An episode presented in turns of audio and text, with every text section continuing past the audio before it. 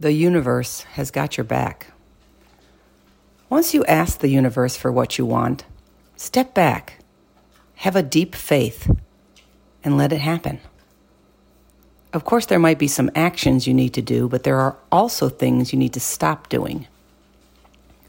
Stop trying to control the means by which you get it. Stop trying to force things to happen before their time.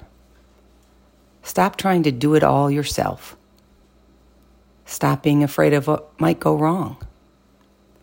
Stop thinking that if it's not happening now, it will never happen.